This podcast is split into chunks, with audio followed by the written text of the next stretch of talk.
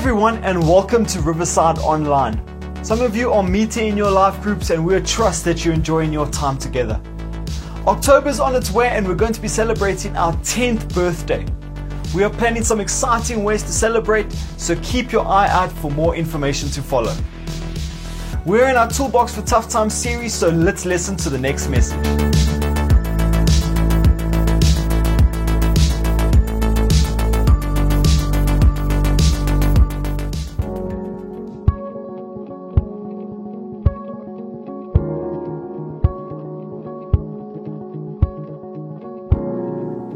Want to start out with this opening question. Who of you, during the time of this pandemic, have found it easy and great to feel connected to church, to feel engaged, to feel like you're still part of this thing known as church? Anyone out there? Because maybe most of you would say it has felt extremely difficult.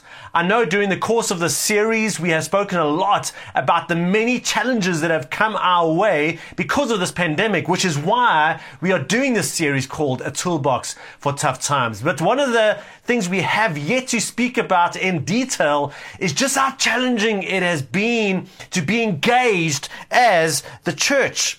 If I think back to the first time this affected us as a church, the coronavirus was spreading, and immediately companies and churches started to realize we need to change some of our practices. So we had that one Sunday when, as you arrived, you got sprayed down, you got sanitized. We were discouraging handshakes and hugs, and, and I remember not everyone kind of bought into that because the pandemic had yet to come and affect us personally yet. Um, I know the worship team I mean, we were washing our hands every time we touched something, sanitizing microphones and guitars and speakers, and we had to have takeaway coffee cups. And yet we still had an incredible time together as a church, an incredibly engaged time of worship and word. And then we were told we're not allowed to do that anymore. Now we've got to meet in homes of no more than 10. So all of a sudden we're scrambling as leadership what we're going to do. And so it's out with the cell phones and it's out with uh, learning new video editing skills, just scrambling to get something online by that Sunday. And many of you met around the south of Joburg in your homes. And the feedback was that was a special and a meaningful and a good time. But then the hard lockdown hit us, and suddenly everything that was familiar about church.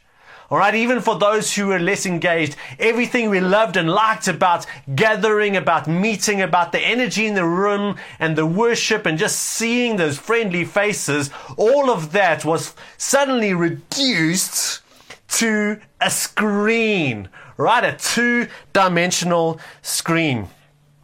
Now, for us as leaders, um, this has been a quite a tricky process to navigate and a difficult process to navigate. If I can be a bit vulnerable with you, I mean, on a Sunday, yes, we love the worship and we love being together, but it also means that when I'm speaking and when we're preaching and when we're worshiping, we can read the room and we can get the visual and the non-visual feedback. And even though we're not really the kind of church that is shouting amens and preach it, brother, and part of me kind of wishes we had a bit more of that going on. We can still see what God is doing in you.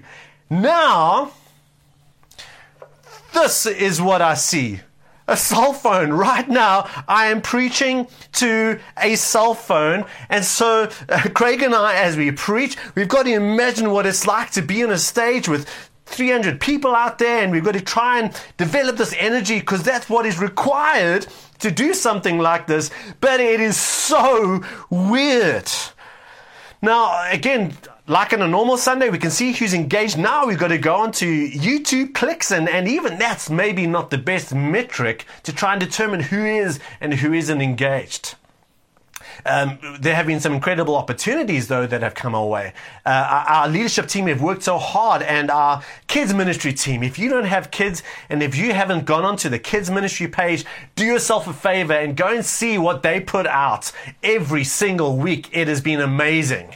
And so one of the things that I've needed to do is learn some of the dance moves from some of the kids ministry songs. And we've had some great fun as a family doing that. We've also had some great conversations as a family as the kids ministry message messages have been aligned with some of our messages. And so we've had some great times together. But at the end of the day, this time hasn't been easy. What we've also seen as this pandemic has gone on and on and on is that whatever engagement we could determine either through views or just through conversations, the engagement has gone down for so many reasons.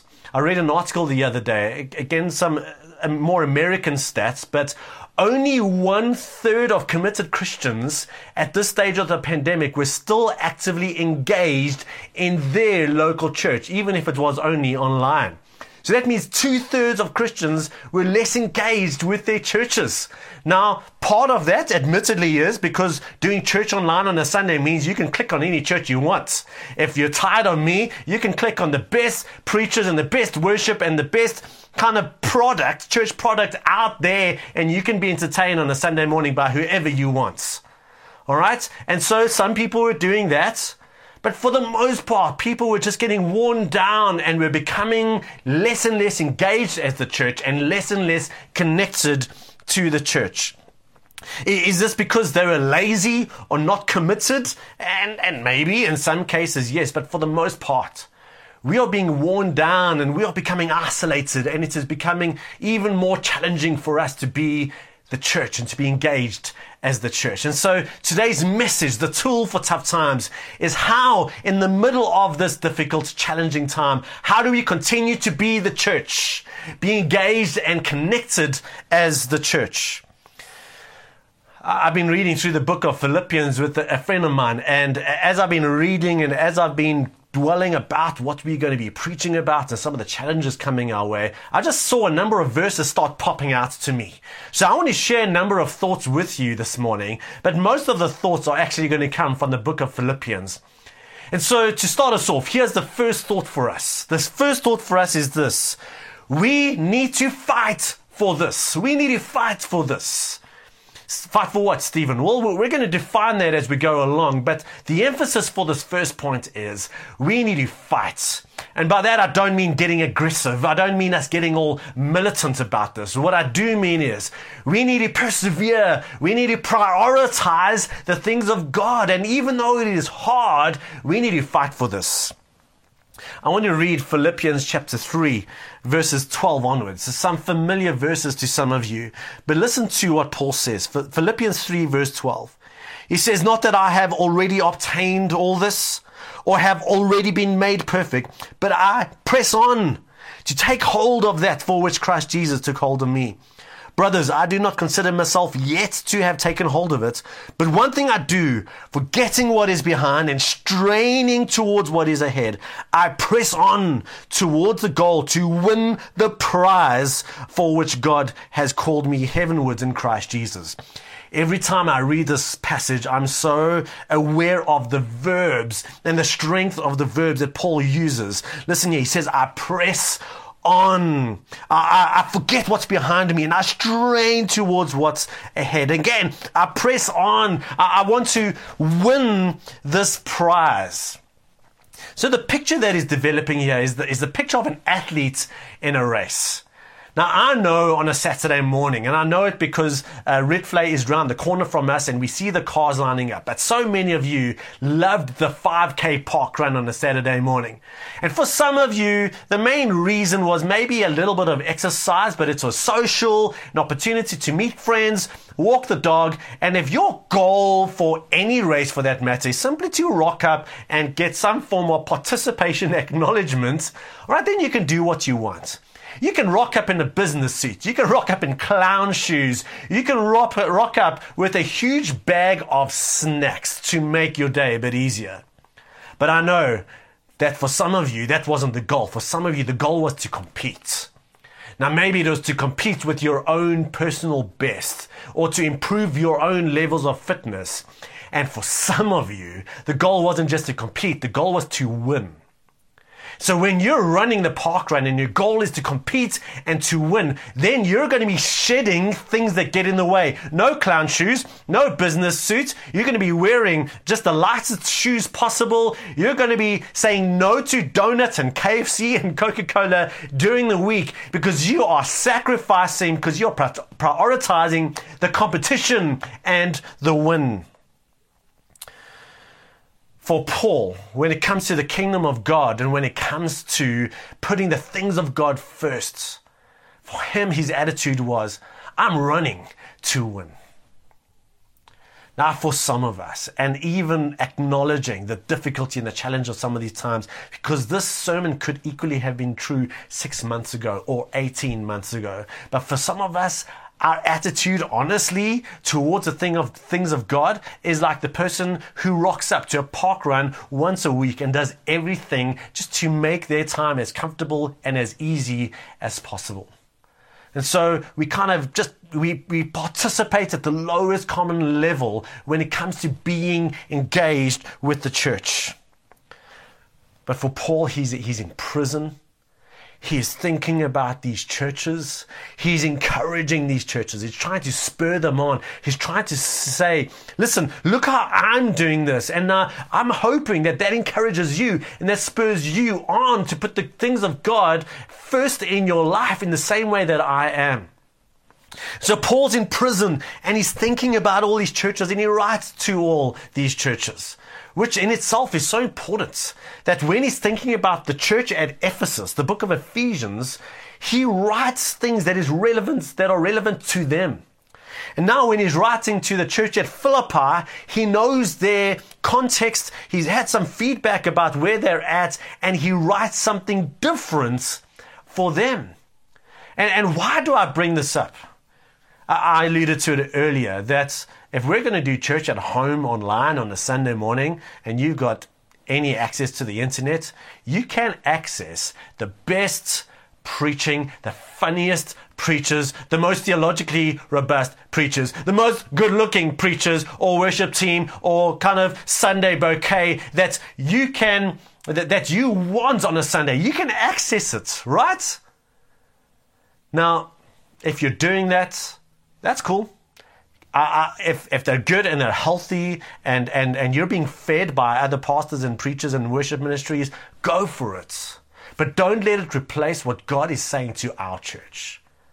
Here's what we are convinced as a leadership here at Riverside. We are convinced every Sunday, but even more so during this pandemic, that Jesus is still head of his church and this church and Jesus is still speaking to us. He's not only speaking to a church in the United States, and he's maybe got something very special to say to that community in the United States or in Australia or in the UK. But equally, God has something to say to us. And even if even if, and thankfully we're not in the situation, but even if the best that we could do with our context and our resources was put out a five minute voice notes on a Sunday morning to this church, I would still encourage you to prioritize that over the best preachers in the world. Why? Because God is speaking to us. God is wanting to strengthen and encourage and build this church, and therefore we need to prioritize that and be part of what God is saying. But I know it is hard. And just like Paul is in prison, and maybe you feel like your home has felt like a prison for the last five, six months. So we need to learn how to press on and to look forward and to fight for and to strive for the things of church, even when they are not convenient, even when things are extremely challenging. Which leads me to our second point, and our second point is this. If we are to put being the church and being engaged as church first, number two, we need to fight for community. We need to fight for community. Now I know that some of you out there, you're extroverts.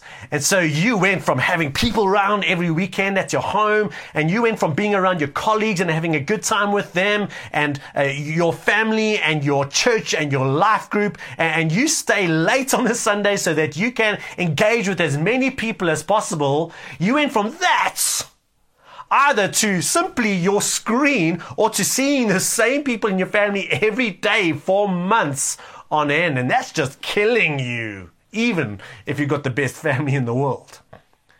Some of you are introverts. And I, am a bit more wired this way. But for some of you, Social isolation was like a gift from heaven. You're like, I don't have to say no to invitations. I get to spend as much time alone as I choose to. And so for some of you, this has been the best time, maybe at least at the beginning. So whether this has been challenging for you or difficult for you, we need to fight for biblical community. As extroverts, as introverts, we need each other and we need to fight for this. Do you know that loneliness is probably the only negative human experience that at its origins doesn't come from sin? Maybe now it does, but at its origins doesn't come from sin. In fact, it comes out of the fact that you and I are created in the image of God. Stephen, where do you get that from? Well, when God created Adam, he put him into this earth. He gave him a mission. And there was Adam going about the mission of the kingdom. He was hanging out Tarzan style with all of his new friends, all of these awesome animals. And yet God steps into the situation and he says, Do you know what? It is not good for man to be alone. This was before sin. This was before the, the, need for psychiatry and psychology. This was before relationships started breaking down. This is as a result of being made in the image of God, God who is a community of love. If we're going to express that, we need to express ourselves as a community of love. And so loneliness is an expression of how we have been made in the image of God. And maybe you have experienced that during the time of this pandemic. Maybe you've had, like Adam, your animals around you, and your laptop and your screen and yet you've still experienced the bitter pain of loneliness. So some of you at this stage say, well, Stephen, you know, it's been okay, but at least I've had my social media. I mean, it's called social media after all, isn't it? And I've got thousands of friends on Facebook and thousands of followers on Instagram. And I know Craig kind of brought this up last week, but I'm going to put a question back to you. As far as building vital relationships goes, and connection with other human beings, how's your social media been doing that for you? Right? Has it been that point of life and connection and relationship that you're needing? Or maybe it's been a place of strife, a place that has disheartened you, a place of debates and venting. I know for me, if I analyze just anecdotally my engagements with social media, I'd say less than 5%, maybe 2 3% of my time is actively engaging relationships. The rest of it is taken up with just consuming material or reading stupid debates. And so we need to fight for real community. Listen to what Paul says to the church. He says, each of you should look not only to your own interests, but also to the interests of others. He says this in chapter 2, verses 4. This is one of the reasons that we as a church have been doing faith points.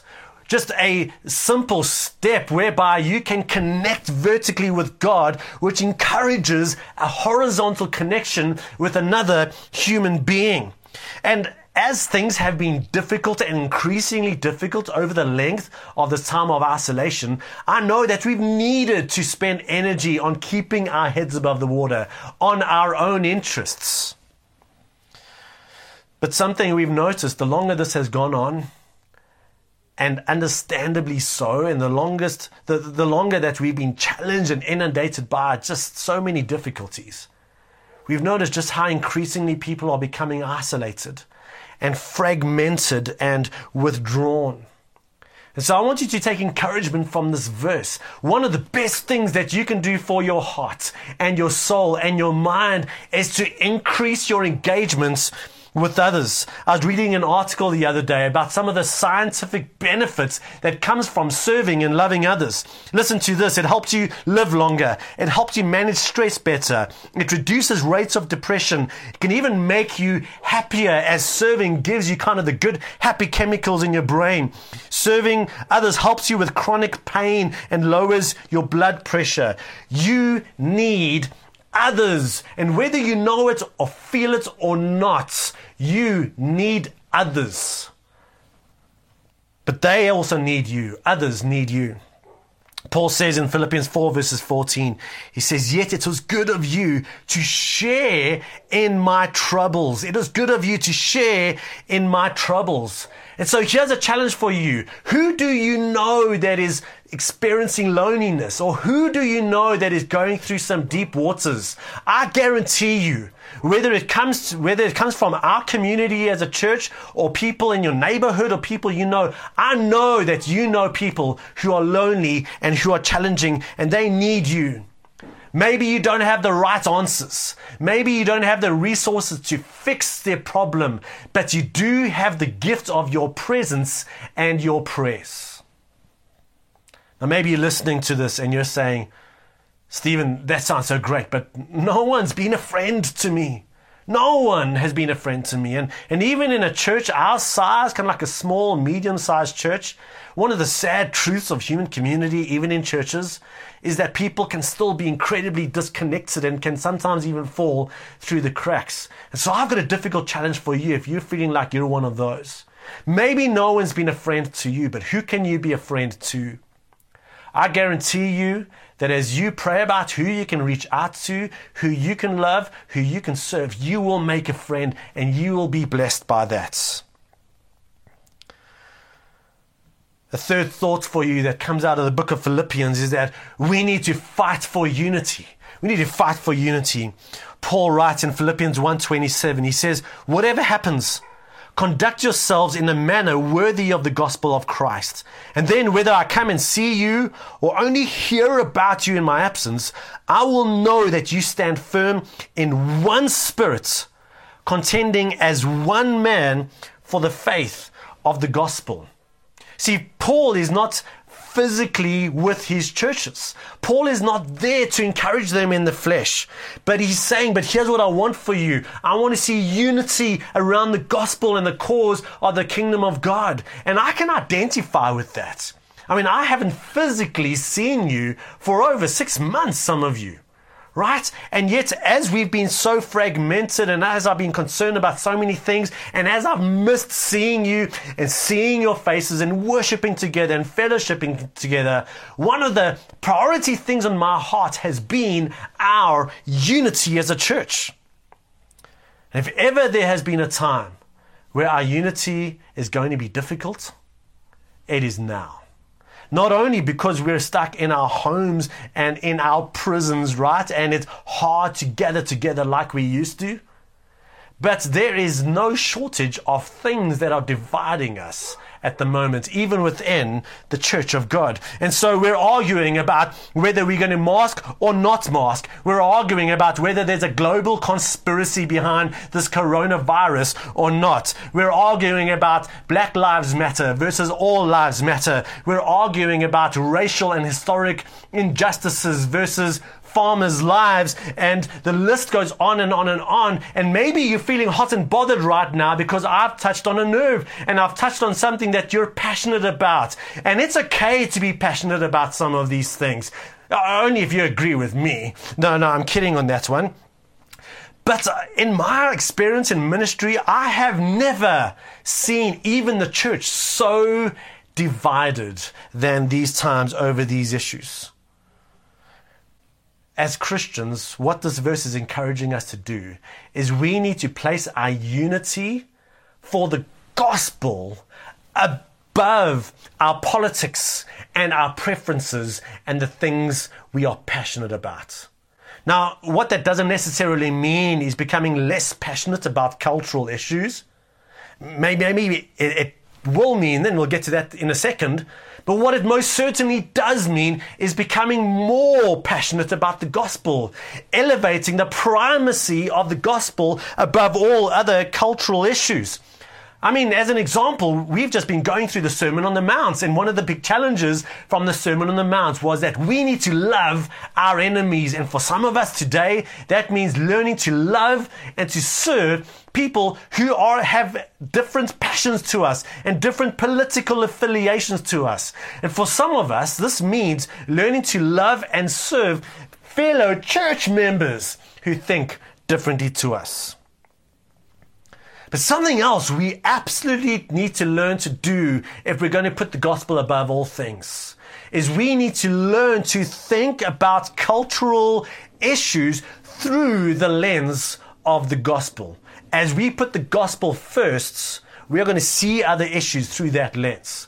See, here's what we're prone to do we're prone to shape our view of the gospel through our views of politics and preferences and things we're passionate about.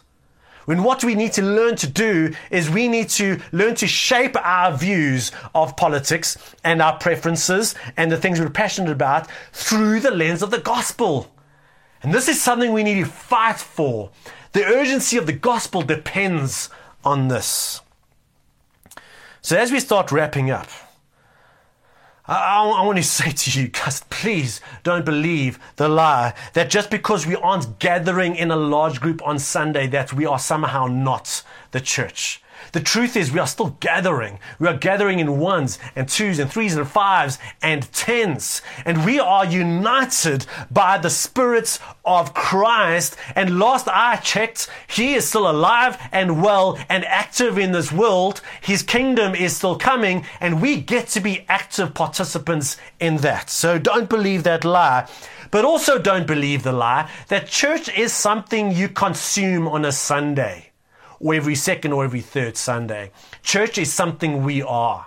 I believe we have an incredible opportunity, especially in these troubled times, to show the world that Jesus is alive, that He cares for us, that He is still saving and transforming lives. There's so much opportunity for us to do good and to be good and to display Christ to the world through our unity as a church.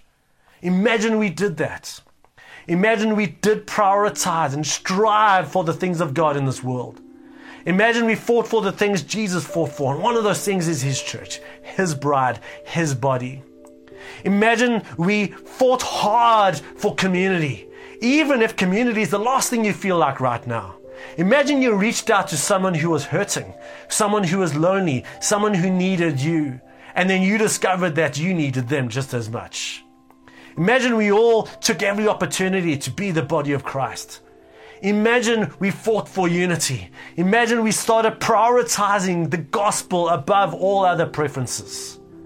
Guys, I've got no doubt that even in our time of isolation, we can still continue to make such a difference in this world as the body of Christ, as the church of God.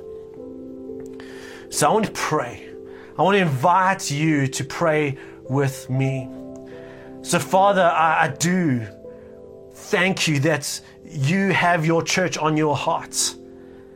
Father, that your kingdom is still alive and active, that your Son, your Spirit is still with us, uniting us, that you're still drawing us into a picture far bigger than our current circumstances.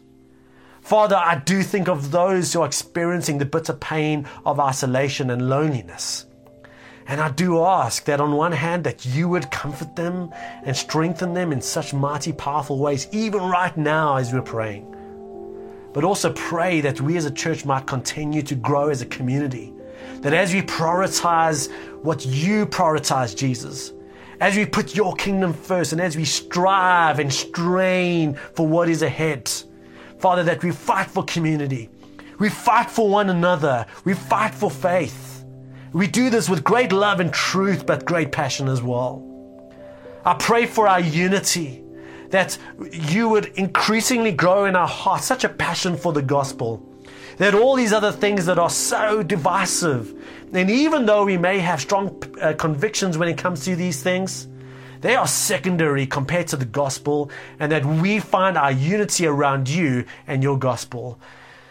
Father God, I pray these things in your mighty name. Amen.